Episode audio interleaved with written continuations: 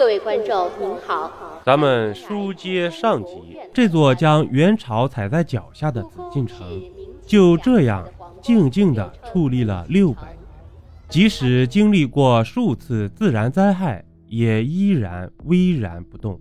而且根据史料记载，这些建造材料大多都是木材，没有用一颗钉子和任何粘合剂的宫殿，在建成之后。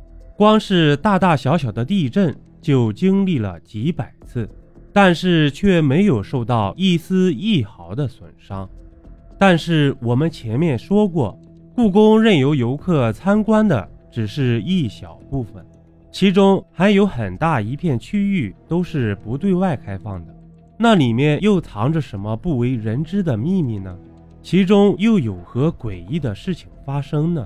这些不能参观的区域。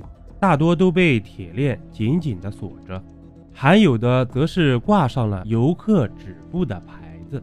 对于这些充满了神秘和故事的宫殿，我们总是充满了无限的遐想，所以关于这些宫殿的谣言也越传越多。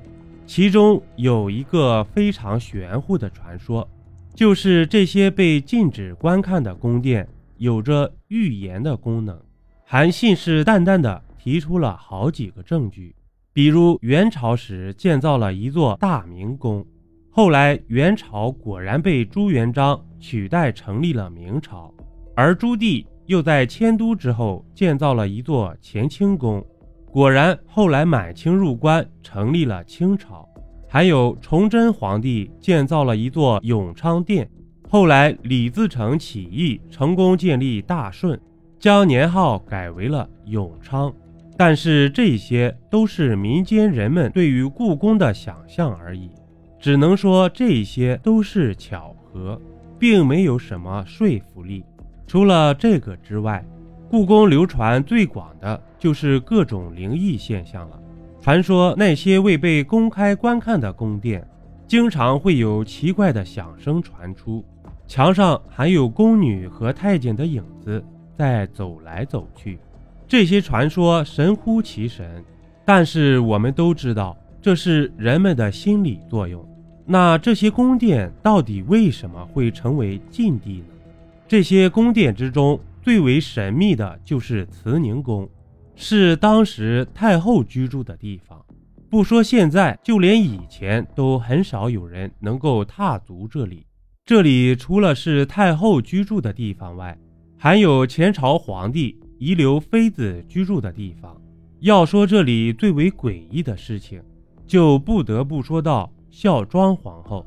孝庄皇后死后，康熙帝将孝庄太后的棺椁放在了慈宁宫中，还想将慈宁宫改成孝庄太后的停灵之处。后来因为众大臣的反对，就不了了之了。但是在此之后，宫中总是传出谣言，说里面有太监和宫女们走过的影子，还不时传出点奏乐的声音。反正这些传说越说越邪乎。另外还有一个地方也比较神秘，那就是珍妃井。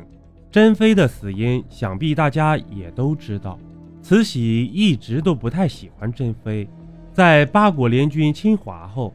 就以珍妃太过貌美，怕被洋人侮辱为理由，令太监将她投入了井中淹死。直到一年后，珍妃的尸体才被捞出来重新安葬。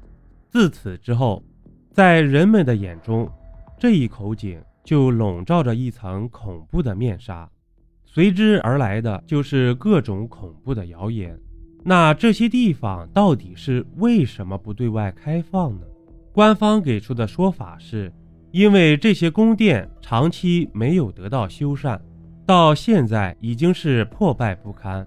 现在专家们正在对它进行修复，在此之前这里是不会开放的。大家认为这些地方为什么会不对外开放呢？主播新专辑《民间故事一箩筐》，筐筐不一样，正式上线，欢迎您收听订阅。本集播讲完毕，点个关注，订阅一下哦，下集我们不见不散。